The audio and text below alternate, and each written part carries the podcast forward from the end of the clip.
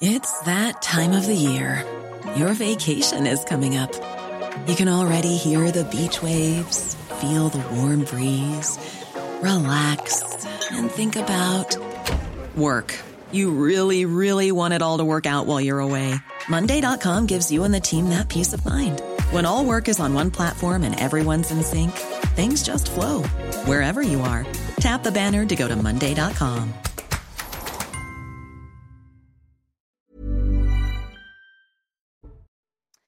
Bonjour, bienvenue sur CNews en ce lundi après-midi. Je suis ravie de vous retrouver pour une nouvelle semaine de quatre-vingt-dix minutes info. C'est parti dans un instant, juste après, bien sûr, le rappel des titres. Il est signé Adrien Spiteri aujourd'hui. Elisabeth Borne présente un plan de lutte contre le racisme, l'antisémitisme et les discriminations. Depuis l'Institut du Monde à Paris, la Première ministre promet une fermeté totale dans la réponse pénale, un renforcement de la lutte contre la discrimination à l'embauche. Elle annonce également la création d'un mémorial pour les gens du voyage. Un mardi noir dans les transports à la R A T P, le trafic sera grandement perturbé demain avec un train sur quatre sur la ligne douze, aucun train sur la ligne trois bis. À la S N C F, deux Ouigo sur cinq circuleront, deux T E R sur dix. Le trafic aérien sera aussi affecté, conséquence de la deuxième journée de mobilisation contre la réforme des retraites. Et puis au moins trente-deux morts et cent cinquante blessés au Pakistan en cause d'une explosion à l'intérieur d'une mosquée. Elle a eu lieu ce lundi à l'heure de la prière. La mosquée se situe à une cinquantaine de kilomètres de la frontière avec l'Afghanistan. L'ensemble du pays a été placé sous haute alerte sécurité. Et au programme aujourd'hui, nous parlerons du braquage d'un barbier interrompu par la police en plein quinzième arrondissement grâce à la vigilance d'un voisin. Alors l'observation de situations anormales, est-ce aussi la responsabilité de chacun ? Cette histoire finit bien, mais l'agressé a eu très peur, écoutez. Il m'a vraiment, il m'a tranglé en derrière. Après moi, j'ai pensé, sur moi, il y a un coton, je ne sais pas quoi dedans, et sur, le, sur lui. Après, je l'ai, je l'ai donné la, la montre. Après, les flics, heureusement, ils ont rentré. Un texte qui débarque cette fois pour de vrai à l'Assemblée. Des syndicats qui veulent croiser le fer demain à nouveau dans les rues. Peut-être une mobilisation massive d'ailleurs. Et une majorité pas si solide qu'il y paraît. Le gouvernement commence-t-il à douter ? En tout cas, sur la question des soixante-quatre ans, il ne pliera pas. On écoute. Plus vous parlez, plus euh, le nombre de Français qui sont contre cette réforme augmente. Deux semaines de pédagogie du gouvernement, c'est plus treize points de Français et de Françaises qui sont contre cette réforme. Enfin, nous parlerons du droit à la différence et du respect de l'autre. Vous entendrez d'ailleurs le témoignage crève-cœur de la mère du jeune Lucas, âgé d'à peine treize ans lorsqu'il a mis fin à ses jours parce que harcelé à l'école. Moi, oui, c'est le harcèlement qui, qui a été la, l'élément déclencheur. Il y a des choses qui n'ont pas été faites. Donc oui, ils auraient dû faire plus. Enfin, c'est mon ressenti à moi. Si je l'ai déclaré une fois et que je l'ai redéclaré après, c'est qu'il enfin, fallait peut-être réagir quand même. Voilà le programme. Et tout de suite, les invités du jour. Bonjour Gabriel Cluzel. Je rappelle Bonjour. que vous dirigez euh, la rédaction de Boulevard Voltaire. Merci euh, d'être là. Merci à vous également François Pupponi, ancien euh, député. Ainsi d'ailleurs que Pierre Lellouche. Merci euh, d'avoir fait le, le déplacement. Avant d'en venir, vous l'aurez compris, au gros morceau que constitue euh, la réforme des retraites. Ça va nous occuper euh, une bonne partie de la semaine déjà et sans doute aussi celle à venir ensuite. Un mot sur un texte qui passe encore un peu inaperçu dans cette actualité sociale. C'est cette semaine que Gérald Darmanin doit présenter son projet de loi immigration en Conseil des ministres, mais le texte n'a pas encore recueilli l'aval de députés L R, par exemple, pour espérer pouvoir passer. La droite qui s'interroge notamment sur les titres de séjour et, et qui souhaiterait fixer des, des quotas pour les métiers en tension. Alors qu'en pensent les principaux concernés ? Avant de, d'avoir un invité en direct, je propose de regarder ce reportage tourné par nos équipes chez un restaurateur qui, lui, est favorable à l'instauration de ces quotas. Tout est réglé, madame, monsieur ? Ce restaurateur n'y va pas par quatre chemins. La proposition de Gérald Darmanin, il l'approuve, il n'y voit même aucun inconvénient. Si les personnes qui sont dites françaises ne veulent plus faire ce métier-là, je suis tout à fait ouvert à prendre des étrangers. Parce que le but principal, mon intéressement à moi, c'est de trouver de la manœuvre pour répondre à ma clientèle. Et pour cause, dans cet établissement parisien, le constat est sans appel. Faute de personnel, le gérant est sur tous les fronts. Il lui manque aujourd'hui deux employés pour faire tourner son affaire correctement. Sans ces deux personnes, en fait, manquant au staff, eh ben, le reste des employés, ils ont une amplitude horaire qui est vraiment plus élevée. Donc déjà que c'est difficile au terme d'horaire. S'il y a quelqu'un du personnel qui a bah, je sais pas, un empêchement, que ce soit famille ou euh, personnel, on n'a pas de plan B. Du côté de la clientèle ce jour-là, la proposition ne fait pas débat. Je pense que c'est une bonne chose, en fait, ça peut les permettre de s'intégrer. Le travail peut vraiment être un moteur de, enfin, de motivation et de, d'insertion dans la vie sociale et professionnelle. En Ile-de-France, il manquerait jusqu'à quarante mille personnes selon l'Union des métiers et des industries de l'hôtellerie, un chiffre qui grimpe à deux cent vingt mille emplois vacants au niveau national. Et une première réaction en direct, nous sommes avec Franck Delavault qui est le président de l'U M I H Paris-Ile-de-France. L'U M I H, c'est l'Union des métiers et de l'industrie hôtelière. Merci de nous rejoindre. On l'a entendu à la fin du reportage, il s'agit de combler en fait quarante mille postes manquants en région parisienne, c'est beaucoup. Parmi les restaurateurs que, que vous êtes amenés à, à rencontrer, est-ce que ce sentiment de voir régulariser, de, de, de voir instaurer des, des titres de séjour euh, et, euh, prévaut ? Est-ce que c'est vraiment une demande générale parce qu'on ne peut pas combler ces emplois, pour voir ces emplois ? Oui, tout à fait, vous l'avez souligné, il manque environ entre trente et quarante mille postes Euh, sur Paris-Île-de-France, euh, en hôtellerie, notamment restauration. Euh, effectivement, nous, on est pour ces régularisations.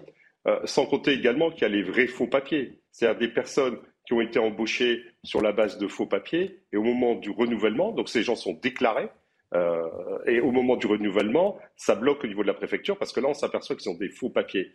Or, c'est des personnes qui, pendant euh, leur déclaration, ont cotisé. Nous, les employeurs, on a cotisé, le salarié a cotisé, et pour rien, puisqu'il ne va même pas bénéficier de la retraite ou d'autres choses. Donc effectivement, oui, il faut régulariser ces personnes qui travaillent et qui sont euh, complètement euh, dans, dans la société française.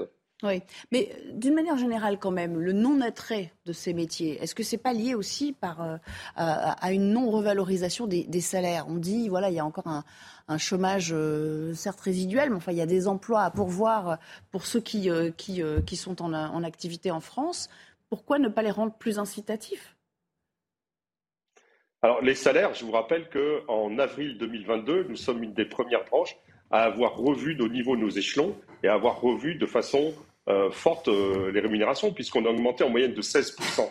Alors on vient d'être rattrapé par les augmentations du SMIC au niveau un, échelon un, mais on est une branche où on a euh, fortement revu nos, les rémunérations. Et puis je tiens à souligner aussi que dans notre branche, il y a ce qu'on appelle l'ascenseur ou l'échelle sociale qui fonctionne.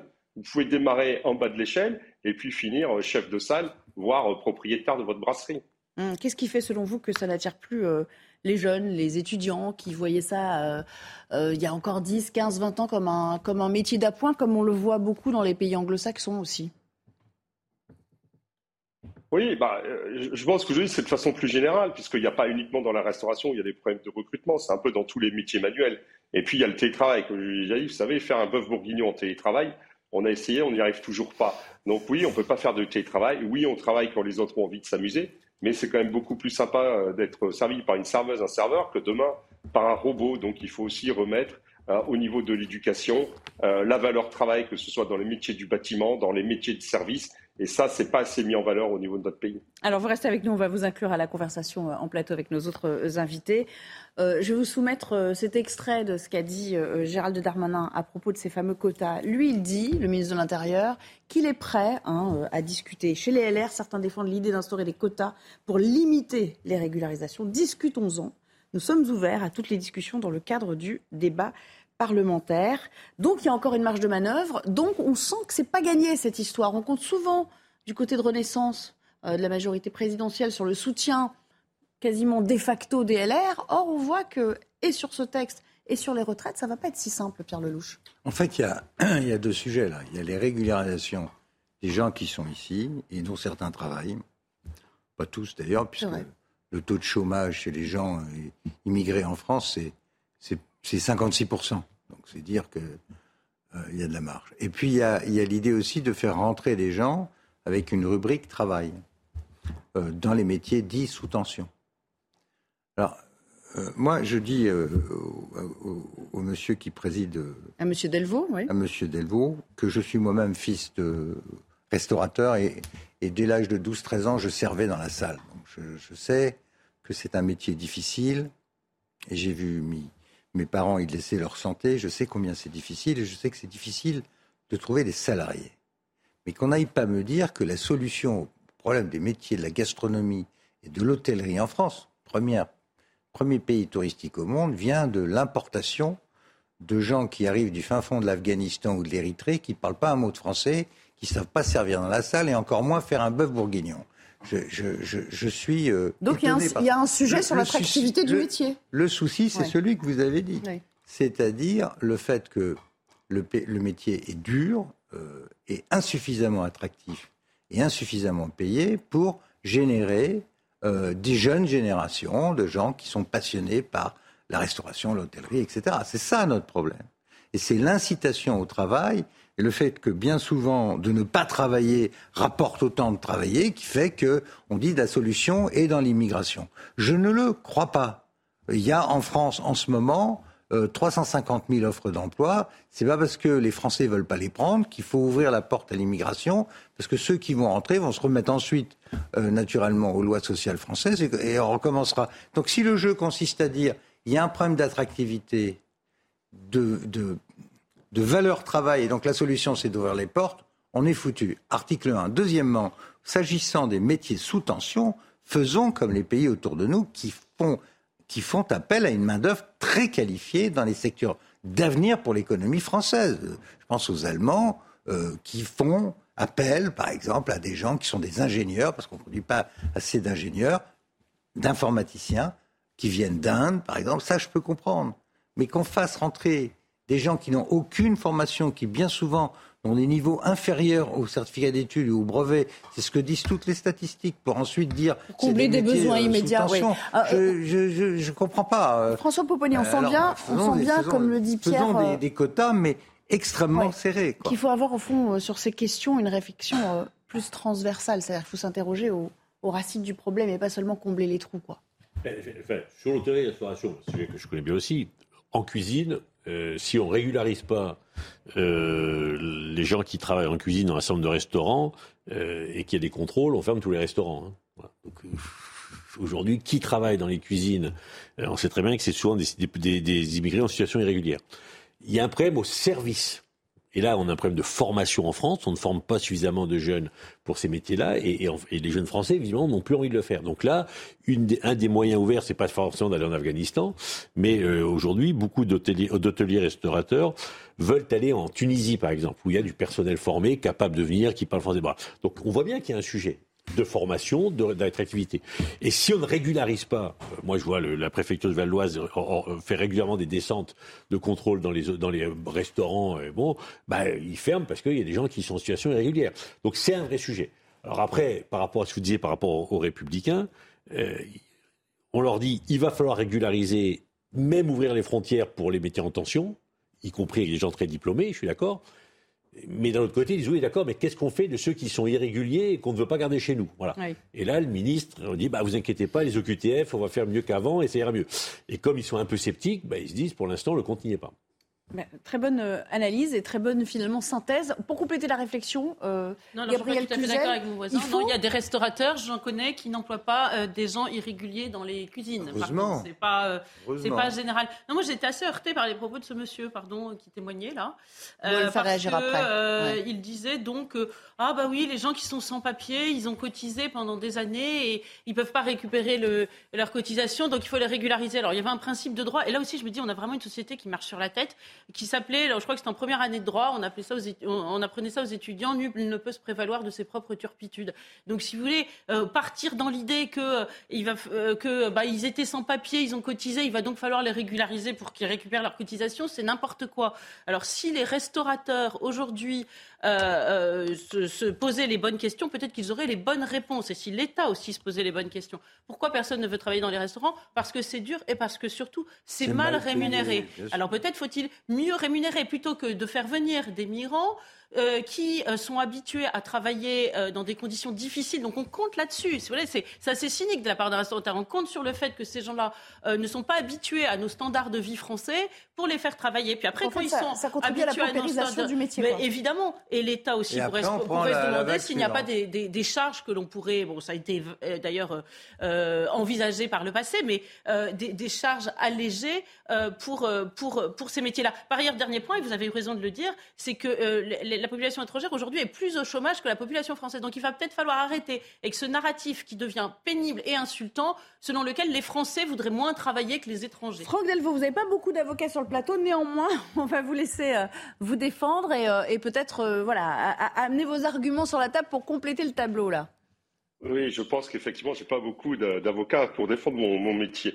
Euh, oui, je veux réagir non, à ce qui a été dit. Parce que, non, votre point de vue. Votre métier, cher monsieur, moi je le défends tous les jours. Monsieur, je ne vous ai pas interrompu. Monsieur, monsieur Lellouche, je ne vous ai pas interrompu. Je ne vous ai pas interrompu. Laissez-moi répondre, s'il vous plaît. Merci. Allez-y. Euh, évidemment, évidemment, je, je m'élève contre ce qui vient d'être dit. Euh, on n'embauche pas des gens euh, sans papier. Et euh, en hôtellerie-restauration, fort heureusement, dans beaucoup d'établissements, alors je ne dis pas que ça ne peut pas exister, mais dans beaucoup d'établissements, les gens sont déclarés dans une très grande majorité. Ah oui. ce, ce que je parlais tout à l'heure, c'est les vrais faux papiers. C'est-à-dire que vous embauchez quelqu'un avec des papiers qui sont faux, mais euh, quand ils sont, nous, on prend ça pour des faux papiers, on ne sait pas. On ne sait pas comment on peut faire entre des vrais et des faux papiers. Et au moment, de, et au moment du renouvellement, donc cette personne cotise sur le nom qui a été déclaré, et au moment du renouvellement, on s'aperçoit que ce sont des faux papiers. So, so, mais ce sont des gens qui travaillent et, et, et qui sont dans, dans la société française. C'est sur ces personnes-là où nous on dit aujourd'hui, ben, il faut qu'on puisse les régulariser, euh, parce qu'ils occupent un emploi, euh, et, et ils travaillent, et ils sont complètement euh, en phase dans, dans, dans la société. Après, effectivement... de dire qu'on ne paye pas les gens, il faut arrêter aussi de dire qu'on ne paye pas les gens et qu'on va encore sous-payer des travailleurs étrangers. C'est, c'est, c'est, du, c'est du grand n'importe quoi. Enfin, en France, il y a des lois, vous ne payez personne en dessous du SMIC. Euh, la preuve, toutes les branches aujourd'hui qui ont été rattrapées par les hommes, vous payez tout le monde. Mais je suis désolé, vous ne payez pas. Il faut arrêter de dire que dans l'administration, on paye des gens en dessous du SMIC. C'est du bon, sur le rattrapage, rattrapage des cotisations sociales, comme disait Gabriel, à la base, on leur a rien demandé, euh, ceux qui sont entrés illégalement pour tenter de travailler. Ah, tout à fait, mais c'est-à-dire que les cotisations, elles sont doubles. Vous savez très bien que les cotisations sont salariales et patronales. Donc nous aussi, on, on cotise pour, pour ces cotisations. Donc ces personnes-là euh, qui sont dans la société, qui ont un emploi et qui travaillent, pourquoi ne pas les régulariser ? Je ne vois vraiment pas où est le problème. Ce sont des gens qui travaillent, qui travaillent, donc, qui sont, se lèvent tous les donc, jours. Donc sont pour aller aussi. Parce qu'il y a merci, une chose qui s'appelle la merci. France. Il nous reste deux minutes je, juste pour... La euh... réponse à ça, c'est qu'il y a un pays qui s'appelle la France. Okay. On n'est pas obligé, parce que tel métier manque de bras... parce que ces gens sont mal payés, de changer la nature du pays. On a eu le même problème avec l'automobile en France dans les années soixante. On a ouvert les vannes parce qu'on avait besoin de construire des automobiles en France. On a fait venir des millions d'immigrés. Les immigrés, les immigrés sont restés, ils ont fait souche, les voitures sont parties. Et les constructeurs automobiles français font maintenant construire les voitures en Algérie ou au Maroc. Allez, donc, je, je, je, un je, petit point sur les chiffres là, qu'on avançait. Ouais. Quand même, comme si, on, si on ne se met pas d'accord sur le fait qu'il y a des personnes en situation régulière qui travaillent dans l'hôtellerie-restauration, bon... Je vous, incite, je vous invite à regarder le site de la préfecture du Val-d'Oise qui fait des contrôles. Là, je regarde celui d'hier, d'il y a quatre heures. Un restaurant, il a été constaté une personne en situation, trente-trois pour cent de l'effectif. Un autre établissement, cent pour cent de l'effectif en situation régulière. C'est une réalité, voilà. Alors Non mais, non mais c'est, devrait, c'est normal. Non, non mais je dis pas que c'est normal, mais c'est ah une bon. réalité. Moi, je peux vous dire, bon, donc la question, et vous le dites vous-même, il y a, et, et faut dire que euh, on, on doit en régulariser régulièrement, et certains sont régularisés. La vraie question, c'est ces gens-là qui travaillent, qui sont payés. Il va falloir les régulariser, c'est ce que moi j'en suis convaincu. Et effectivement, il en manquera quand même, il faudra en faire venir. Voilà. Et, et, mais, mais, mais vous êtes pour, vous êtes pour faire des migrations choisies pour la restauration et les moi j'ai des amis restaurateurs. Oui, moi aussi j'ai cet été, cet été, en, en activité saisonnière en Corse.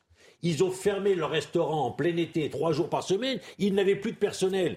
Par contre, il y avait pourquoi des Tunisiens. Mais, mais il n'y avait pourquoi plus de personnes qui voulaient travailler. Pourquoi, mais pourquoi mais parce que... qu'il y a des gens qui ont un niveau de vie récent chez eux.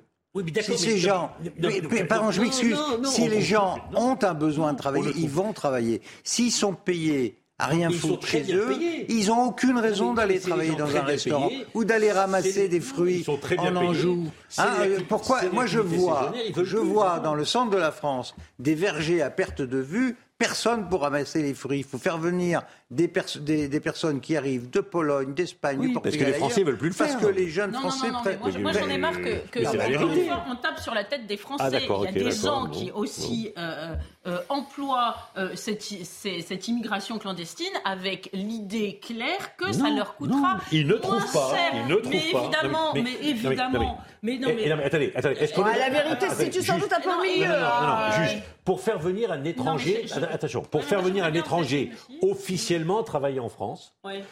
le, le, la préfecture, la préfecture ah, dit demandez d'abord à Pôle emploi. Il y a un délai de carence. Donc on demande à Pôle emploi qui veut venir travailler dans le restaurant, personne. Zéro réponse. Et au bout de trois mois où personne en France ne répond à Pôle emploi, la préfecture dit OK pour aller recruter à l'extérieur. Non, voilà. Mais alors je vais vous expliquer pourquoi bah, votre raisonnement ne tient pas. Parce que si tenez, on n'a plus le temps. Bah, en deux si tenez, euh, une fois on aurait résolu fait venir des migrants, on aurait résolu le problème de la restauration et ce serait terminé. C'est pas le cas. Mais c'est un flux c'est continu. C'est un flux continu ah, parce que chose, au bout d'un moment, les, les migrants qu'on a Merci. fait venir atteignent un, atteignent un standard de vie français et ne veulent plus travailler. Merci beaucoup. On n'a pas fini d'en parler. On continue à ouvrir les portes. On n'a pas fini d'en parler. Et c'est un flux continu. Et cinq cent mille personnes par an. Et ça va où ? Ça va à des situations qui sont ingérables dans le Val-d'Oise, cher ami, vous connaissez bien.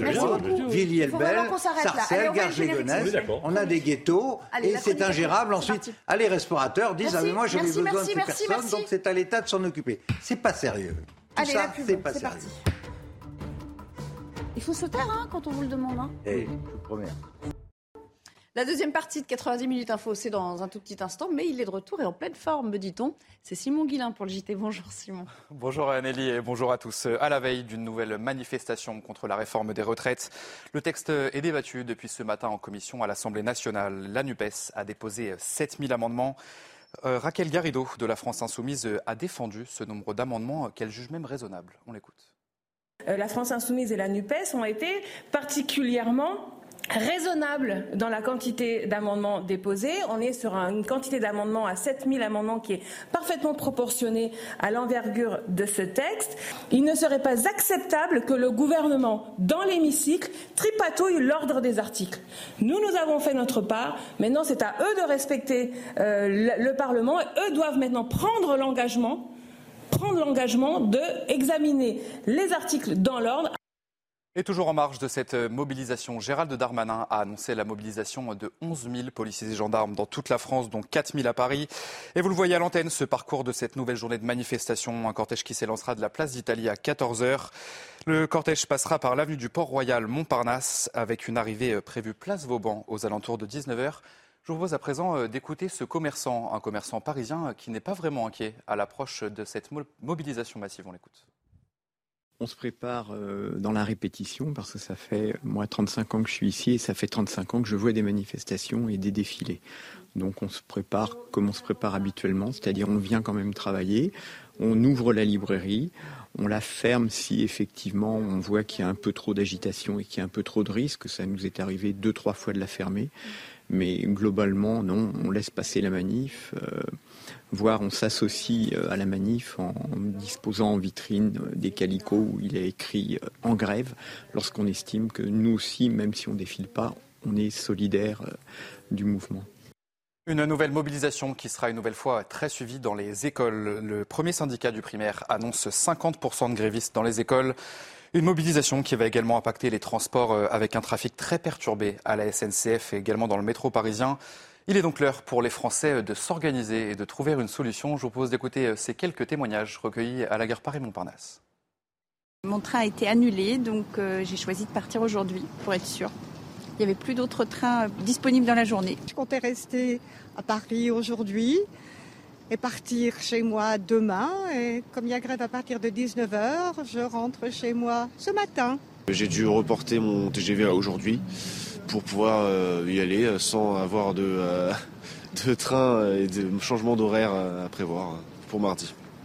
Ce soir, je dois rentrer tôt justement pour garantir de rentrer chez moi et demain, ce sera du télétravail pour sûr. Et puis un tout autre sujet dans ce journal, on voulait vous parler de cette nouvelle drogue qui inquiète les autorités, le Lyrica trois cents, également appelé la drogue de la misère. Ce puissant anxiolytique est vendu sous le manteau, environ deux euros cinquante la gélule. Alors quels sont les dangers de cette drogue très bon marché ? Jeanne Cancard et Fabrice Elsner. Le Lyrica se présente sous forme de gélule, comme ici, dans la main d'un revendeur. Ce médicament, utilisé à l'origine contre les douleurs neuropathiques, est devenu dans les rues de la capitale une drogue bon marché. T'es défoncé, t'es défoncé, t'es, t'es un peu ailleurs. C'est pas cher, c'est deux euros. Après, c'est... Après, tout le monde y prend ça parce qu'ils savent très bien que c'est pas cher. Les gens, ils gagnent beaucoup d'argent sur ça, que aller vendre des cigarettes ou aller vendre du shit, tu vois.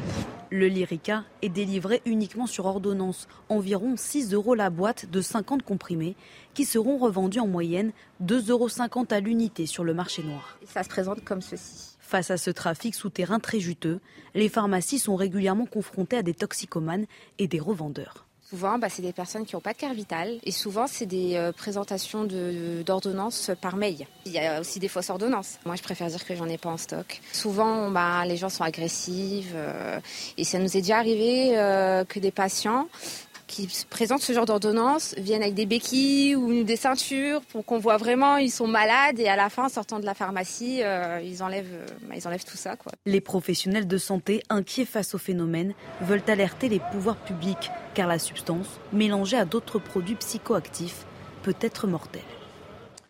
Et puis à l'international, Anthony Blinken est arrivé à Tel Aviv. Le secrétaire d'État américain a de nouveau appelé Israéliens et Palestiniens à apaiser les tensions sur place. Cette visite d'Anthony Blinken était prévue de longue date. On va l'écouter lors de son arrivée.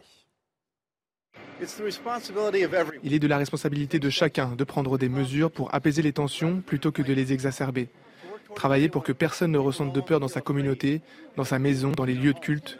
C'est la seule façon d'arrêter la marée montante de violence qui a coûté trop de vies à trop d'Israéliens, trop de Palestiniens.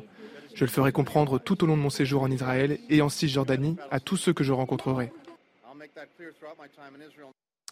Voilà pour euh, ce tour de l'actualité à seize heures. Euh, la suite du débat, c'est avec vous, Nelly Daynac et vos invités. Merci beaucoup et tout de suite, on va s'intéresser à la réforme des retraites à nouveau avec la chronique éco d'Éric de Ritmaten. C'est parti. Regardez votre programme avec pharmazone point f r. Le confort de commander en ligne en soutenant votre pharmacie. Bonjour Eric. Alors dans le cas de la réforme des retraites, on va beaucoup beaucoup en parler cette semaine. Le gouvernement planche pour apporter quelques compensations dans ce qu'on appelle Les, euh, les tâches pénibles, et il y a certains métiers difficiles qui échappent aux critères. Hein. Oui, alors c'est assez euh, étonnant, mais vous savez qu'il y a des métiers pénibles, c'est vrai, qui n'entrent pas. Alors euh, pour euh, en bénéficier, il fallait avoir un certain nombre de critères, mais ces critères ont disparu en deux mille dix-sept. Ça veut dire que, par exemple, pour un déménageur, euh, depuis deux mille dix-sept, le, po- le port de lourdes charges n'est plus considéré comme un facteur de pénibilité, alors que pourtant les déménageurs pouvaient espérer partir à soixante ans au lieu de soixante-deux à l'époque.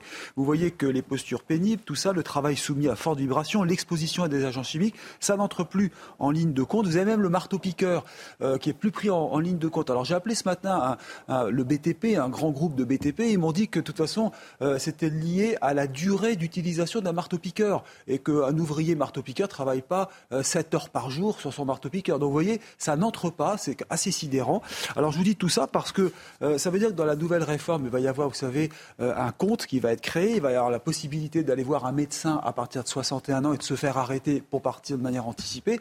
Mais c'est une usine à gaz considérable. Et pourquoi les critères euh, avec la loi précédente avaient été supprimés ? Parce qu'on n'arrivait pas à les quantifier, on n'arrivait pas à les mesurer. Et pourtant, c'était bien pratique parce que vous obteniez des points et ces points vous permettaient de valider un certain nombre de trimestres et donc de pouvoir parti, partir de manière anticipée. Voilà. Tout ça veut dire qu'aujourd'hui, il n'y a pas suffisamment de personnes qui bénéficient de cette pénibilité des tâches. trois mille personnes en France seulement, c'est quand même pas grand-chose. L'État a répondu que dans la future loi, si elle passe, ce serait vingt mille personnes qui pourraient en partir. Mais comme je le disais, c'est très complexe et rien ne dit que ces départs seront aussi faciles qu'on le dit. Merci beaucoup. C'était la chronique éco d'Éric. Votre programme avec pharmazone point f r. Le confort de commander en ligne en soutenant votre pharmacie.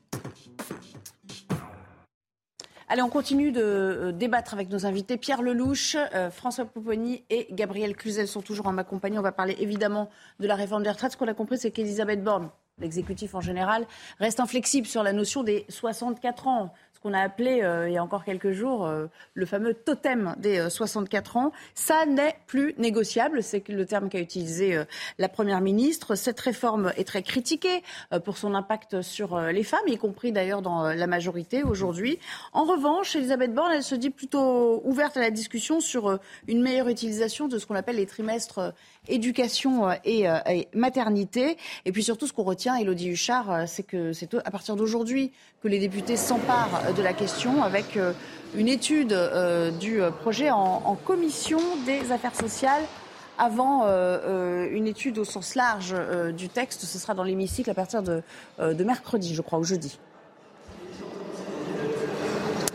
Oui, exactement, Nelly. L'étude du texte a commencé ce matin en commission des affaires sociales à neuf heures trente. Un débat d'abord qui a commencé sur la forme, parce qu'il n'y avait pas forcément assez de chaises pour tous les députés, parce qu'un certain nombre de députés, par exemple de la France Insoumise, voulaient assister à la commission, même s'ils n'en font pas partie, ils y ont droit, mais forcément les députés ont manqué de place. Et puis il y a aussi la question du temps des débats. Les députés ont précisément cinq mille six cent quatre-vingt-treize amendements à étudier, le tout en vingt-sept heures, pas plus, ce qui veut dire qu'il faudrait étudier un amendement toutes les seize secondes et forcément, vous l'imaginez, le compte n'y est pas. Alors sur le fond, pour l'instant, chacun reste campé sur ses positions. À gauche, on ne veut pas de cette réforme. La France Insoumise notamment a proposé sa contre-réforme, une retraite à soixante ans avec quarante annuités, pas de retraite quand on a une carrière pleine en dessous de mille six cents euros net par mois. À droite, les Républicains essayent de peser le maximum, mais toutes les oppositions regrettent le fait qu'on prenne cette réforme par le biais financier et non pas par le biais humain. Et puis surtout, l'opposition,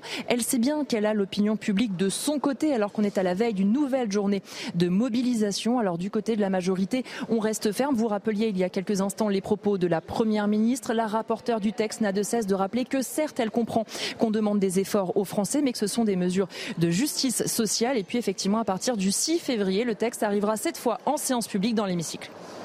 Elodie Huchard, alors on entend beaucoup Elisabeth Borne, on entend beaucoup Bruno Le Maire, on entend beaucoup Olivier Dussopt. Et à contrario, quand on écoute Mathilde Panot pour la France Insoumise, elle nous dit « Plus ils parlent, plus les Français sont contre ». Écoutez.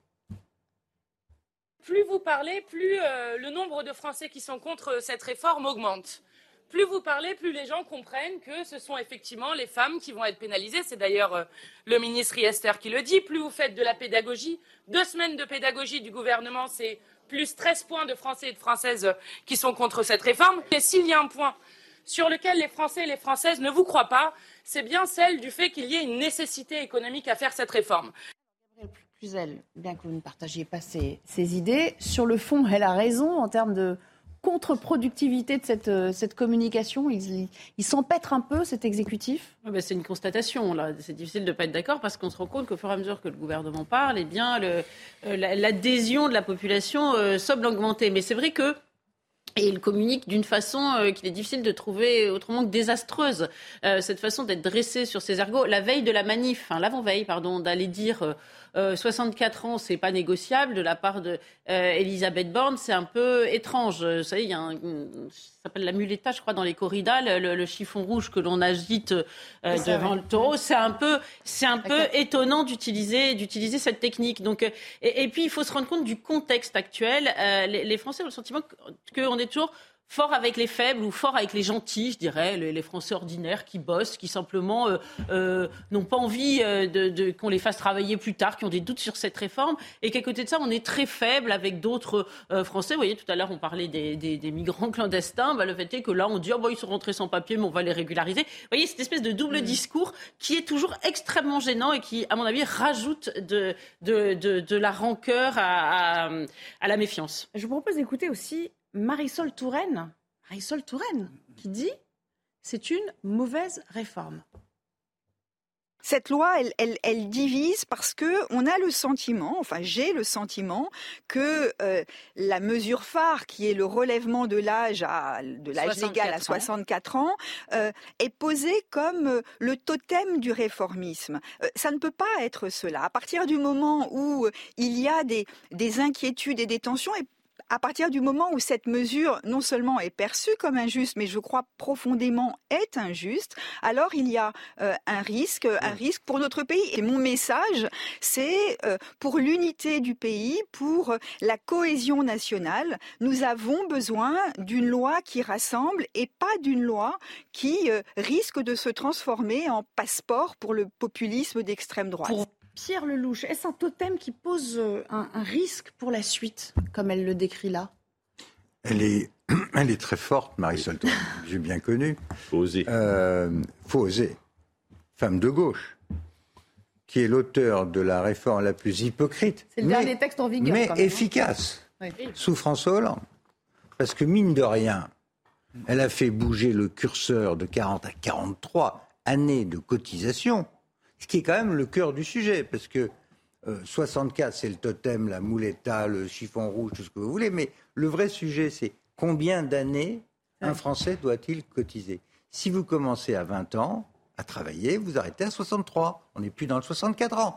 En revanche, si vous faites des études et que vous profitez de la vie jusqu'à vingt-huit, vingt-neuf ans, vous commencez à travailler à trente ans, alors là, vos quarante-trois, ça vous amène à soixante-treize, soixante-quatorze ans pour avoir un, une retraite à taux plein. Et vous êtes obligé d'épargner et donc de vous responsabiliser et de glisser vers quelque chose, sans le dire, qui s'appelle la capitalisation.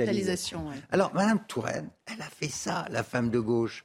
Elle a fait une réforme, d'ailleurs intelligente, nous on l'avait soutenue à l'époque, évidemment, euh, parce qu'en en fait, elle a évité euh, le chiffon rouge de la reine, dans laquelle s'est précipité M. Macron, oui. euh, avec soixante-cinq ans. Il euh, faut dire que la droite aussi était allée soixante-cinq ans, parce que ça, c'est, c'est un marqueur dans un programme électoral. Mais le seul truc vraiment important, c'est la durée de cotise. Si vous faites une durée de cotise à quarante-quatre ans, quarante-cinq ans, et vous y arrivez très progressivement, bah, c'est moins douloureux, et au fond, vous avez réglé votre problème. Mais alors pourquoi s'arc-bouter sur ces soixante-quatre ans? ah Ils n'ont pas compris pas. Le message. Moi, je dis depuis le début, non, mais non, mais je depuis, depuis le, le début qu'il s'est, qu'il s'est trop, totalement trompé sur la méthode. Il ne fallait jamais faire ça à la rentrée, au moment de la, mmh. où, où les taux, euh, les coûts de l'énergie, la guerre en Ukraine, l'inflation. Il fallait faire ça avant, il fallait faire ça au lendemain des législatives, avec une, méthode, une, une réforme technique comme celle-là. Façon Touraine, ça passe comme une lettre à la poste. Ça, ça risque de bloquer, parce qu'il y a le chiffon ouais. rouge, et puis que dans leurs explications à l'embouquet, où ils se prennent, d'ailleurs ils se mordent, ils se marchent sur les pieds les uns des autres, voire Riester et la Première ministre sur les femmes, par exemple, bah, on découvre qu'il y a des sujets non réglés. La, la pénibilité, euh, les femmes, les carrières longues, et cetera. Et là, il y a un peu de rétropédalage. Mais, mais alors, sur les soixante-quatre ans quand même, la, difficulté... la C F D T, qui n'est pas le plus virulent des syndicats, dit... Ça passera pas, pas ça sera sans nous, quoi. Moi, depuis le début, le, le gouvernement est dans une difficulté qui est que il faut que la droite vote. Sinon, on passe à un quarante-neuf trois. C'est pas gagné, hein. C'est pas gagné, mais il faut que la droite vote. Et pour que la droite vote, eux, ils étaient à soixante-cinq.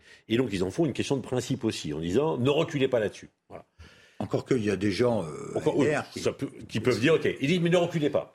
Et, et, et, et, et de toute façon, euh, le gouvernement sait très bien que même s'il recule sur les soixante-quatre ans, la gauche ne votera pas quand même. Bien sûr. Bon, donc d'autres players, ils disent, OK, on y va. Bon, après, moi, j'ai une autre théorie, on verra bien ce que dira l'avenir. Je pense que depuis le début, le président Macron dit maintenant, ça passe ou ça casse. C'était soixante-cinq, je tombe à soixante-quatre, je ne descendrai pas en dessous. Et si les gens ne sont pas contents, si ça bouge, je dissous et les Français choisiront. Mais, parce que quel intérêt d'aller au clash, comme ils vont au clash, et quel intérêt pour la Première ministre, à deux jours de, façon, ils sont au clash, de la manifestation, de dire, là-dessus, on est... On, on, enfin, c'est même pire ce qu'elle a dit. Elle a dit, ce n'est plus négociable. Mmh. C'est-à-dire qu'avant, ça l'était. Ouais. Alors, est-ce que c'est un message similaire? Ce à quoi les syndicats ont dit, elles se fichent un peu de nous, parce qu'on a non, eu l'impression que jamais... C'est un message qui passe à la droite euh... en disant, on, on, on lâchera pas, donc euh, soyez... Parce que ça commence à tanguer à droite, hein, chez les Républicains. On n'est pas sûr. Mais même chez Renaissance. Mais même chez Renaissance, Ils ont leur sûr. circonscription. Donc, donc on y va. Et, et, et, et là-dessus, le président de la République dit, écoutez, soit vous votez... Soit je dissous. Mm. Et si je dissous, vous n'êtes pas sûr ah, de revenir. Pas hein. ça encore. Voilà. Non, mais il est-ce, dit que pas, ça, mais... est-ce que ça peut finir en ordonnance? Moi, j'ai entendu ce, ce, cette nouvelle notion, la ordonnance, ordonnance émerger ou pas. Alors attendez, là on est sur un. Te... Alors attendez, il y a deux choses. En cas de blocage, en cas de blocage. Non, non, mais là en cas de blocage, ils ont le quarante-neuf trois sur le texte budgétaire. quarante-sept un, oui, ça peut être comme ça. Avec le quarante-sept un. Non, mais le blocage, ça sera débloqué avec le quarante-neuf trois. Le problème, c'est que les mesures positives... Ça peut être retoqué par le Conseil aussi. Non, non, non, le quarante... Non, le quarante-neuf... Oui, attendez. Donc, ils seront obligés de faire un deuxième texte qui pourra passer aussi pour le quarante-neuf trois, avec le fameux one-shot du quarante-neuf trois. Mais ça veut dire que la loi immigration, elle, s'il a... il n'y a plus de quarante-neuf trois. C'est fini après, voilà. Ils auront épuisé leur... Ça se termine par une ordonnance. Oui, alors ça... oui, mais là, c'est... là, sur un texte financier, le quarante-neuf trois sera plus simple. Éric Dorid-Maten, est-ce que vous êtes penché sur la question, forcément? Sur quoi ça peut encore bouger? Quelle est la marge de manœuvre ou... ou disons les aménagements encore possibles du côté de l'exécutif, sans que ça coûte trop, parce que oui. j'ai l'impression qu'ils ont sorti les calculettes tout le week-end. Mmh, hein. C'est vraiment le problème de la calculette, hein, parce que là on est en train de dépasser finalement, on va dépasser la, la zone qui oui. était à peu près encore rentable pour cette réforme, et finalement le gain financier risque d'être nul. Alors euh, si vous voulez, aujourd'hui on l'a dit, la pénibilité, ça c'est la première chose, avec un compte euh, formation qui permettrait de gagner des trimestres et de partir plus tôt, mais vous avez compris tout à l'heure, c'est une telle usine à gages que ce ne sera pas simple. Et deuxièmement, oui, effectivement, il faut le reconnaître, le travail des femmes. Ouais. Maintenant c'est acquis, on le sait, ça c'était un peu passé sous silence, mais vous avez raison de dire... Merci Franck Riester.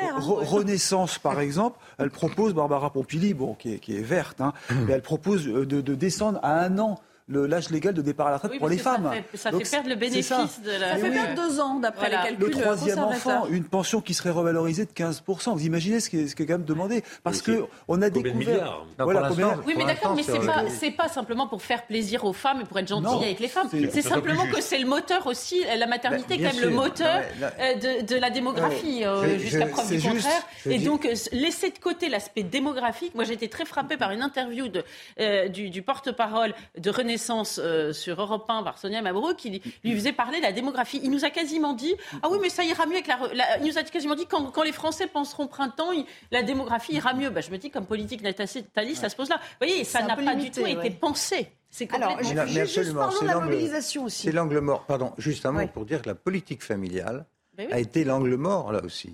Bien sûr. Et, et, et bien sûr qu'il faut que euh, cette tout loi contrôle, prenne en compte ce que font les femmes pour la natalité du pays. Juste, juste, on est Alors, d'accord, mais ça va coûter quelques milliards. deux, trois, quatre, cinq C'est pour ça. Mais c'est un mais, investissement. Non, mais d'accord. Non, mais ce qui veut dire que ça plombe la réforme, puisqu'on sortira avec une réforme Absolument. qui sera déficititaire. Peut-être pas, mais oh, qui bah. ne rapportera rien. Donc qui n'aura servi à rien. Bah, qui, n'aura, enfin, qui, donc, qui, qui obligera à une nouvelle réforme. Ah, mais de toute façon, dans dix ans, on est reparti pour un tour. Oui, Allez, bon. c'est parti aussi pour la mobilisation. On attend peut-être une mobilisation supérieure à celle du dix-neuf janvier. En tout cas, bon, ça c'est la communication côté syndicat, mais même du côté des, euh, des pouvoirs publics, on a mis un petit peu plus de force de l'ordre dans les rues pour un cortège qui sera a priori euh, plus fourni en, à Paris déjà, et puis peut-être dans des villes moyennes, ça a déjà été le cas la dernière fois.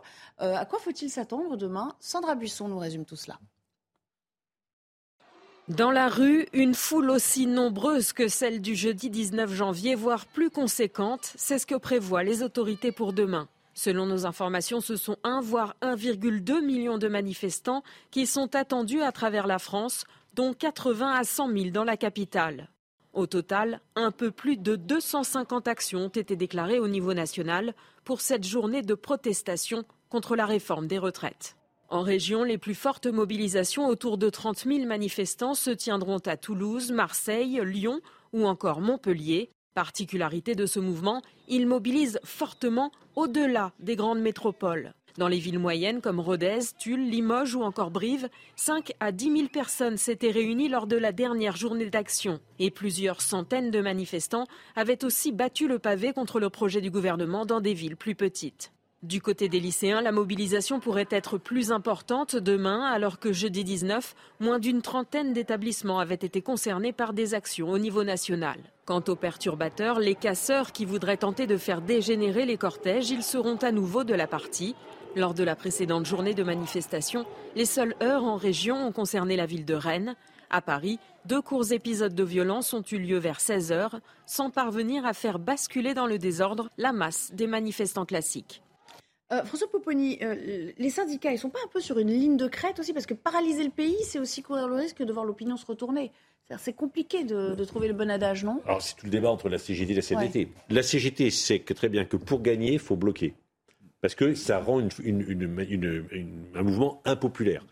Et que devant l'impopularité, les Français ils diront oui, les syndicats, excusez-moi, ce qu'ils font, c'est pas bien, mais le gouvernement, il a qu'à retirer son, son projet de loi. Donc à la fin, la pression étant tellement forte que même si c'est impopulaire, ça oblige le gouvernement à, à, à retirer. Et tous les mouvements sociaux ont été gagnés comme cela. Ça, ouais. Ils devenaient insupportables pour les Français, et les Français disaient au gouvernement retirez vos textes et ça ira mieux.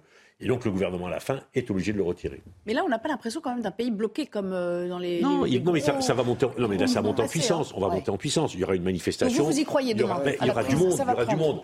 Et quand le gouvernement dira, bah, il y a du monde, mais c'est pas grave. Rappelez-vous Juppé, euh, ouais. en quatre-vingt-quinze. Ouais.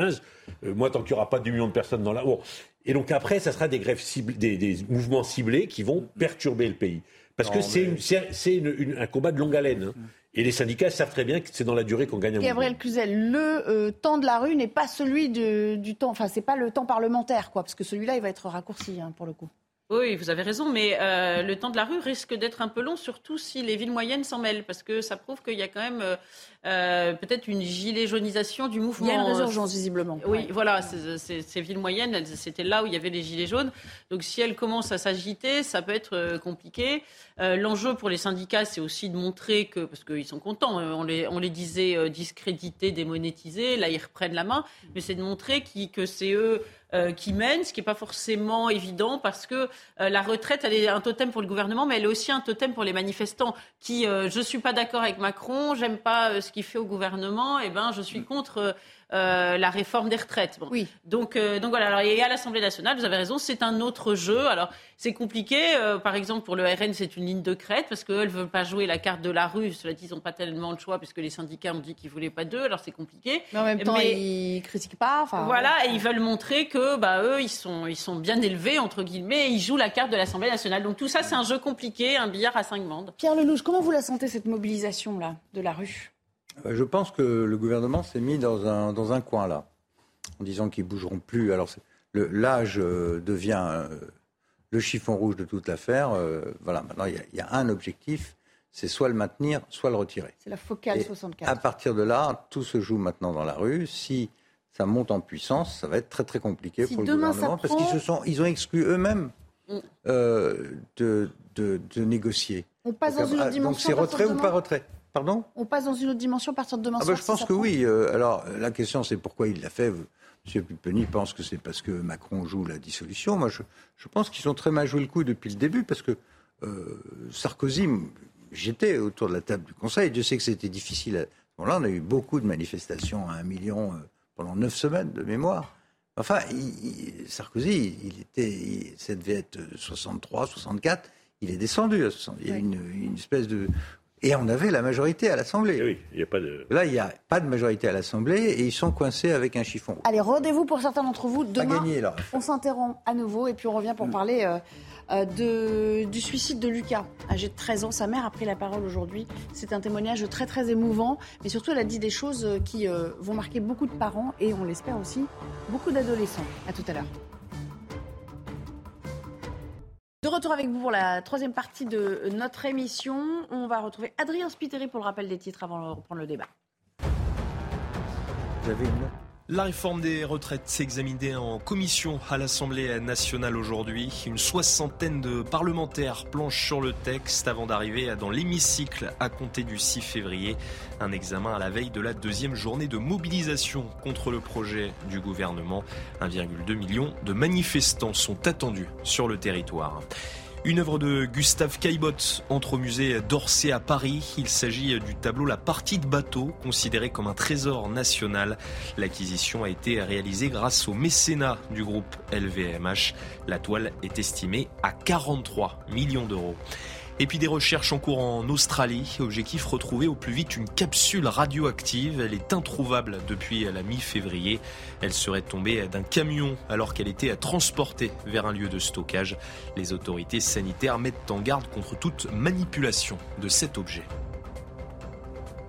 Merci beaucoup. On va parler du suicide de Lucas. Vous vous en souvenez sans doute, c'était il y a trois semaines, cette adolescente de treize ans qui mettait fin à ses jours parce que harcelée à l'école. Eh bien, sa mère est sortie du silence. Elle s'est exprimée pour la première fois devant les caméras. Une de nos équipes était sur place. Le résumé, Jeanne Cancard. Une prise de parole pleine d'émotion au cours de laquelle la maman de Lucas a pointé du doigt la responsabilité de l'établissement scolaire face au harcèlement de son fils. Ils auraient pu faire quelque chose, ils auraient dû, a-t-elle déclaré. Lors de cette conférence de presse, elle s'est aussi adressée indirectement aux harceleurs de son enfant. Elle veut aujourd'hui qu'ils prennent conscience, qu'ils réalisent que chaque mot, chaque parole peut avoir de graves conséquences, même si elle reconnaît aussi eh bien, que ces quatre harceleurs, quatre adolescents âgés de treize ans qui seront jugés au au cours du printemps prochain restent des enfants. Cette maman aujourd'hui appelle au calme et à la sérénité, elle qui veut faire de la lutte contre le harcèlement scolaire et l'homophobie les combats de sa vie. Ce dimanche, ici à Épinal, une marche blanche est organisée en mémoire de Lucas.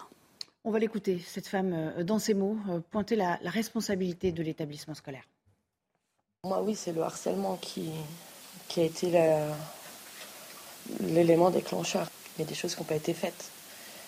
Donc oui, ils auraient dû faire plus. Enfin, c'est mon ressenti à moi. Si je l'ai déclaré une fois et que je l'ai redéclaré après, c'est qu'il enfin, fallait peut-être réagir quand même. Voilà. Alors euh, là, clairement, euh, il y a quelque chose qui n'est pas bien passé hein, au niveau de l'encadrement. Ou on ne l'a pas écouté, ou on a minimisé, ou on n'a pas imaginé que ça pouvait prendre une telle ampleur. Mais euh, il va falloir se poser la question du recueil de la parole aussi des enfants à un moment donné. Oui, mais le, le, le harcèlement, c'est un vrai sujet au collège. Hein. Il y a eu d'autres enfants. On se souvient de Manon. Il y a eu un film qui a été fait même sur son cas. Euh, et... et... Et le, le, le, le collège, vous savez, à Blanquefort, il y a quelques semaines, il y a les professeurs se sont mis en grève parce qu'ils arrivaient, ils arrivaient plus à, enfin, ils ont, ils ont pas fait la rentrée parce qu'ils n'arrivaient plus à rien maîtriser. Faut voir que dans une société où monte l'ensauvagement, bah, le collège, euh, c'est un lieu où euh, les, les, beaucoup de professeurs, de, de, de, des chefs d'établissement ne, ne maîtrisent plus rien. Alors, je, vraiment, c'est l'âge de tous les dangers, hein. Ils sont trop grands pour être petits, trop petits pour être grands.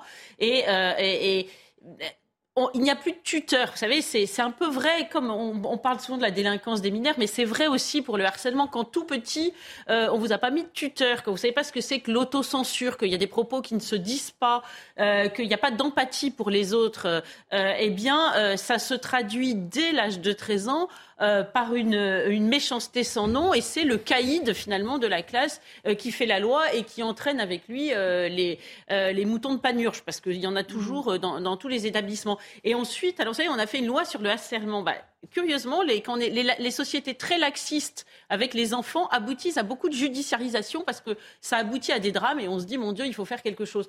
Donc je crois que le mal, euh, il est profond et c'est une question d'éducation euh, intrinsèque qui concerne les familles au-delà de l'établissement qui euh, sans doute euh, euh, n'y a pas tenu, euh, pris garde parce qu'il doit recevoir, hein, ça il doit être le réceptacle d'un certain nombre de, de, de, de doléances et il n'a pas vu, su voir euh, lesquelles étaient absolument urgentes à prendre en compte, mais euh, il y a un problème d'éducation profond dans notre pays, mais je, je, je, je, je, je, je le trouve proprement effrayant aujourd'hui et évidemment cette famille euh, en, en a payé le prix fort. Pierre Lellouche, c'est une combinaison de facteurs. Effectivement, il y a le, le problème aussi de l'éducation des enfants. Et c'est c'est extrêmement difficile. De... Ouais.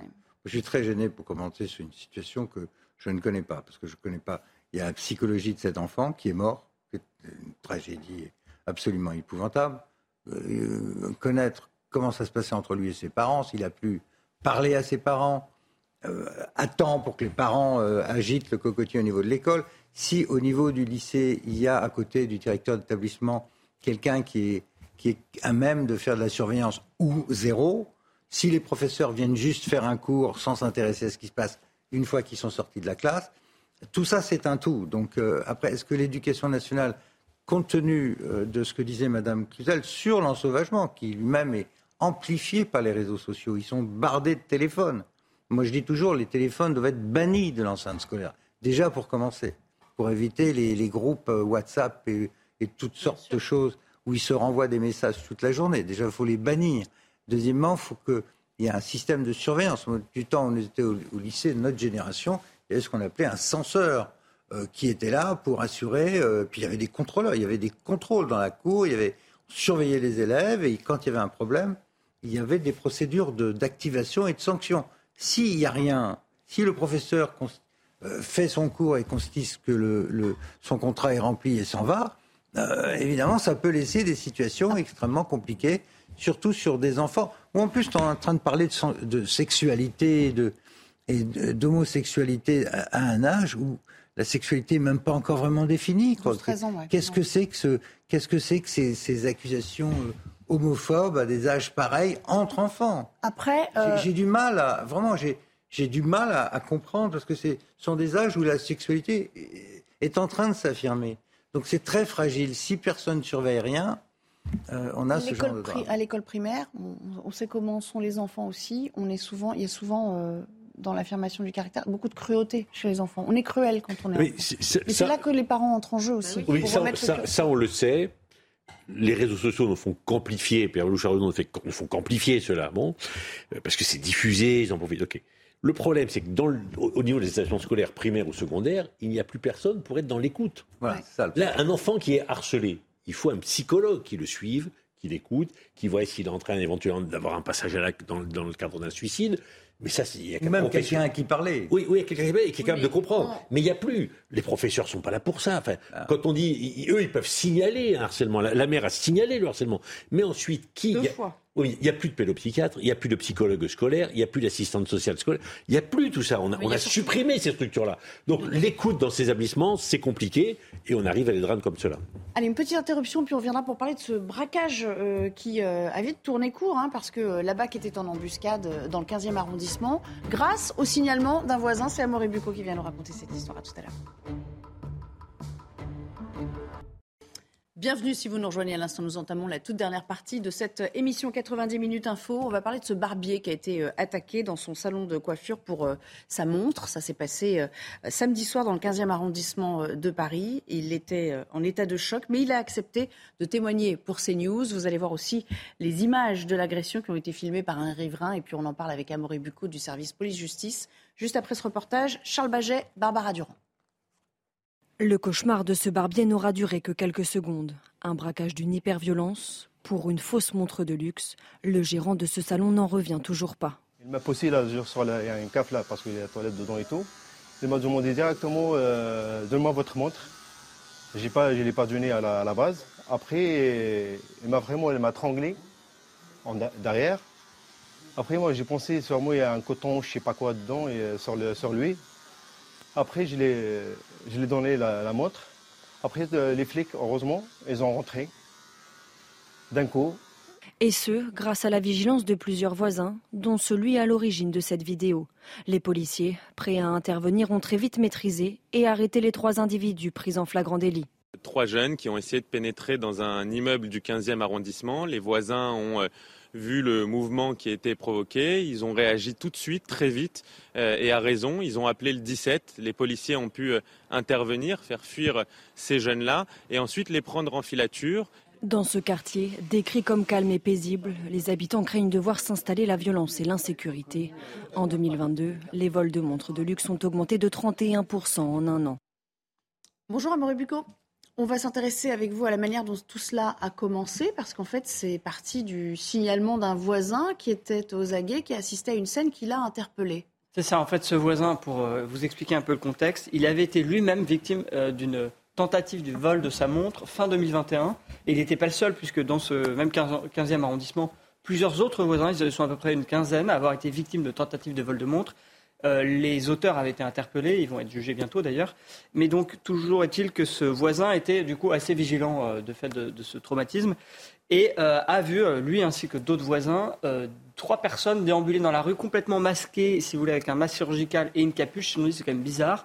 Et ils ont essayé de rentrer dans, d'abord dans un immeuble. Euh, et puis, euh, ils ont été euh, chassés, c'est-à-dire que les voisins se sont, euh, sont descendus euh, pour voir ce qu'ils faisaient, et cetera, et pour ne pas être cambriolés, sans doute. Mais ils n'en sont pas restés là. Exactement, puisqu'ils ont prévenu la police et que euh, euh, la B A C hein, était dans le coin, euh, euh, savait qu'ils étaient là apparemment aussi, mais du coup, on peut les suivre à la trace et se dire, on reste euh, vigilant, on reste derrière eux. Et dès qu'ils sont arrivés dans ce, effectivement, ce salon de coiffure pour arracher la montre euh, du gérant, eh bien, la B A C, qui est une unité spécialisée justement dans le, le flagrant délit, a pu agir en flagrant délit euh, en sortant leur arme pour figer la situation et les interpeller sur le moment. Alors sur le profil des auteurs, puisque oui. du coup la scène s'est déroulée samedi soir et maintenant on est euh, lundi, donc il s'est passé quarante-huit heures, eh bien euh, il s'agit de euh, deux mineurs et un majeur, hein, c'est ce que nous indique le parquet de Paris. Euh, ils sont euh, domiciliés en, en banlieue parisienne, il y en a deux qui habitent euh, en Seine-Saint-Denis et un autre qui habite dans les Hauts-de-Seine. Euh, ils ont été placés en garde à vue. Euh, là la matérialité des faits hein, fait peu de doute puisqu'il y a le flagrant délit, il y a aussi la vidéo de ce voisin. Donc, a priori, ils vont être condamnés. En tous les cas, euh, là, ils sont toujours euh, présumés innocents. Ils sont en garde à vue. Cette garde à vue, elle a été euh, prolongée de vingt-quatre heures, c'est quarante-huit heures maximum. Et à l'issue de cette garde à vue qui va, a priori, prendre fin bah, à la fin de la journée aujourd'hui, eh bien, ils vont être déférés. Et puis, le, le, le parquet va décider des poursuites, sachant que comme c'est deux mineurs et un majeur, eh bien, ils ne vont pas être forcément jugés ensemble. Alors, ce voisin témoin que vous avez rencontré, on a un extrait de ce qu'il a dit. Je vous le soumets, puis après, on en parle ensemble. J'ai vu trois types euh, habillés tout en noir, la capuche sur le crâne, masque chirurgical sur le nez, euh, jogging noir, basket noir. Je me suis dit c'est bizarre, euh, ils n'ont pas l'air d'être du coin. Ils ont essayé d'entrer dans l'immeuble qui est situé juste en face de chez moi. Clairement, c'est des voisins qui me disaient rien du tout. J'ai appelé immédiatement le dix-sept. Euh, en ambiant autour de voisins vigilants. Euh, c'est aussi le rôle de tout un chacun. Mais bien entendu, enfin, c'est le citoyen qui doit signaler lorsqu'il oui. constate qu'il peut y avoir une agression, un cambriolage, bien sûr. C'est le rôle de chacun de le faire. Donc là, c'est une histoire qui finit bien. C'est, c'est, ça c'est finit bien, mais ce voisin est courageux parce que moi, je connais beaucoup de gens qui n'osent plus le faire de peur des représailles. Mmh. Pierre Lellouche. Pas un mot à ajouter, c'est exactement comme ça que ça doit être fait. Mmh. L'action du citoyen prévient la police, qui était très efficace. Mais ne jamais Et... agir soi-même, c'est ce que nous disent régulièrement les policiers. Hein. Il faut signaler, mais ne jamais se mettre en danger, aller à la confrontation. Ça avait été le cas, on se souvient, de, de, d'affaires de cambriolage en rase campagne qui avaient mal tourné parce que des voisins étaient euh, arrivés ouais. sur les lieux. Ils s'étaient un peu fait euh, euh, embêter, enfin en tout cas réprimander, euh, pour utiliser un mot, euh, un, un terme châtié, par, par les gendarmes à l'époque, euh, Gabriel Cluzel. Euh, oui, de fait, ce, ce voisin est courageux parce que la tendance est plutôt à regarder ailleurs. Hein, comme ça, on n'a pas d'embrouille. Euh, et, et, et puis, on n'est pas encouragé dans notre société à, à, à simplement tirer des déductions. Je vois ce monsieur dit, oui, avec leur marche chirurgicale, leur capuche, quand même, j'ai trouvé ça louche, ils n'étaient pas du coin. Bah, écoutez, aujourd'hui, je, c'est, c'est des mots que vous avez à peine le droit de dire parce qu'on va vous dire, ah bon, mais les capuches, quel, quel est le problème avec les capuches ? Vous savez, aujourd'hui, c'est stigmatisant. Voilà, c'était stigmatisant. Donc, c'est, c'est du délit de sale gueule. Vous voyez, bon, vous voyez la, la, la, toute la rhétorique autour de, euh, de, de ces sujets-là. Donc, ça n'incite pas les voisins à être vigilants. Et pourtant, la solidarité entre voisins, je pense que c'est une des premières solidarités de la société euh, et depuis des siècles. Et il n'était pas tout seul, hein, d'ailleurs, puisque vous, il, il le dit, vous le racontiez oui. tout à l'heure. Il y a d'autres voisins qui euh, se sont interposés, enfin qui ont dit euh, « Qu'est-ce que vous faites là ? Vous n'avez rien à faire là ?» Quand ils ont oui, tenté d'entrer dans cette, ce hall d'immeuble. C'est, c'est ce que raconte effectivement ce témoin. C'est que quand ils ont vu que, les, euh, que ces trois jeunes gens... Euh, Enfin, j'imagine qu'ils sont jeunes, j'ai pas leur âge, mais oui, si vous, vous me direz, il y a deux mineurs et un majeur, donc a priori ils sont plutôt jeunes, pardon. Et bien quand ils ont vu qu'ils rentraient dans un immeuble, euh, mais en cherchant un peu leur chemin, ils se sont dit, euh, bon bah on va descendre nous-mêmes, et c'est en voyant qu'il y a des voisins qui sont là, eh bien ils, ils vont pas forcément, ils vont pas faire leur méfait, puisqu'ils voient qu'il y a de la présence humaine et du mouvement, et donc ça les, ça les effraie. Merci beaucoup Amaury, en tout cas, en l'espèce, plus de peur que de mal. On va parler de ces heures de cours qui sont non assurées en très grand nombre. Le manque de profs dans le primaire et le secondaire se fait de plus en plus ressentir en France, malgré les, les trésors d'imagination déployés par l'Éducation nationale pour tenter de, de recruter des profs qui manquent à l'appel. Visiblement, ça marche pas très bien. Kinson et Célia Judas pour le résumé. Dans les établissements scolaires, le problème est bien connu. Les remplaçants n'étant pas assez nombreux, il devient impossible de boucher tous les trous. Un casse-tête pour les parents d'élèves qui dénoncent un manque de visibilité. On va à l'école, on ne sait pas si on va avoir un maître ou une maîtresse, donc c'est pas très motivant. Euh, ils ne sont pas vraiment cadrés. Euh, enfin, comment dire, voilà, à cet âge-là, on a besoin d'une structure, on va à l'école pour apprendre. La semaine dernière, un collectif de parents d'Île-de-France, baptisé On veut des profs, a lancé une procédure judiciaire contre l'État. Nous engageons des actions donc, d'urgence pour essayer de, de, de faire condamner l'État à trouver un remplacement et à euh, rattraper toutes les heures perdues. Avec cette action, chaque parent pourrait réclamer à l'État une indemnisation de dix euros par heure de cours perdue ou encore le remboursement d'éventuels frais de cours particuliers. Pour le syndicat national des lycées et des collèges, la rentrée prochaine s'annonce déjà difficile. On a beau avoir des job dating organisés dans plusieurs académies, Euh, le constat est sans appel. Il manque des profs. En vingt ans, le syndicat a recensé une baisse de soixante pour cent du nombre de candidats inscrits au CAPES dans le second degré. Alors ça, c'était la grande affaire de la rentrée. Vous vous souvenez, quand on a dit « Ouh là là, il n'y aura pas de profs pour la rentrée. Vite, recrutons, recrutons euh, à, à bas coût. Ou alors, euh, revoyons un peu le, le degré d'exigence. Visiblement, ça ne marche même pas. Hein. » Mais il faut faire comme le monsieur de la restauration nous indiquait tout à l'heure. Faire venir des gens de l'étranger. Ah ben, il n'y a qu'à mettre des immigrés. Vous euh, voyez, c'est là que... C'est, non, pour être sérieux, et c'est là que j'ai, j'ai, j'hésite entre le coup de gueule et le coup de déprime, parce que quand on voit l'état de l'hôpital en France, il manque, il manque des infirmières, il manque des médecins. Quand on voit l'état de la justice, le manque criant de juges, les affaires qui traînent sur dix ans, douze ans au civil, des affaires pénales qui sont reportées, même... On a eu le cas d'une grosse affaire antiterroriste qui n'a pas pu être jugée il y a quelques jours. À Marseille, oui. Quand on voit le, l'affaire de l'Éducation nationale où on a été prendre des gens qui étaient à peine formés, qui avaient quatre de moyenne en, en, en arithmétique comme prof, c'est ce qu'on a fait à la rentrée, faute de professeurs. On se dit, mais quelque chose qui ne va plus du tout dans ce pays, quoi. Mais on a un problème avec la fonction publique, en tout cas. Hein, clairement. Quel, quel intérêt pour un, quelqu'un qui a fait des études de se retrouver euh, prof dans des conditions difficiles en étant mal payé ? Donc à un moment, les gens qui ont fait des études, ils, ils font autre chose.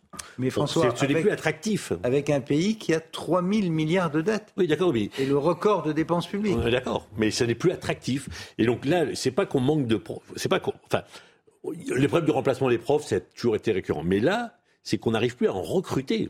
C'est que quand on, on publie le CAPES, les gens ne se présentent plus. Donc ce n'est plus un, un, un emploi porteur. Donc on va voir les effectifs a... grossir dans les classes. Alors, euh, voilà. Et grossir, et puis plus de profs du tout. Dédoublement des classes de C P. Et puis le niveau, euh... le niveau des enseignants qui va, qui va baisser. Donc euh, on, est en train d'appauvrir, on est en train d'appauvrir la qualité de, de l'enseignement. C'était censé devenir la norme, dédoubler les classes. Pour l'instant, euh, on en est non, loin, c'est, Gabriel. C'est vraiment Cluzel. Le naufrage de l'éducation nationale. Vous avez parlé du job dating, pardon, que c'était quelque chose de profondément scandaleux. C'est quand même ouais. ce qu'on a de plus précieux au monde euh, pour euh, les enfants.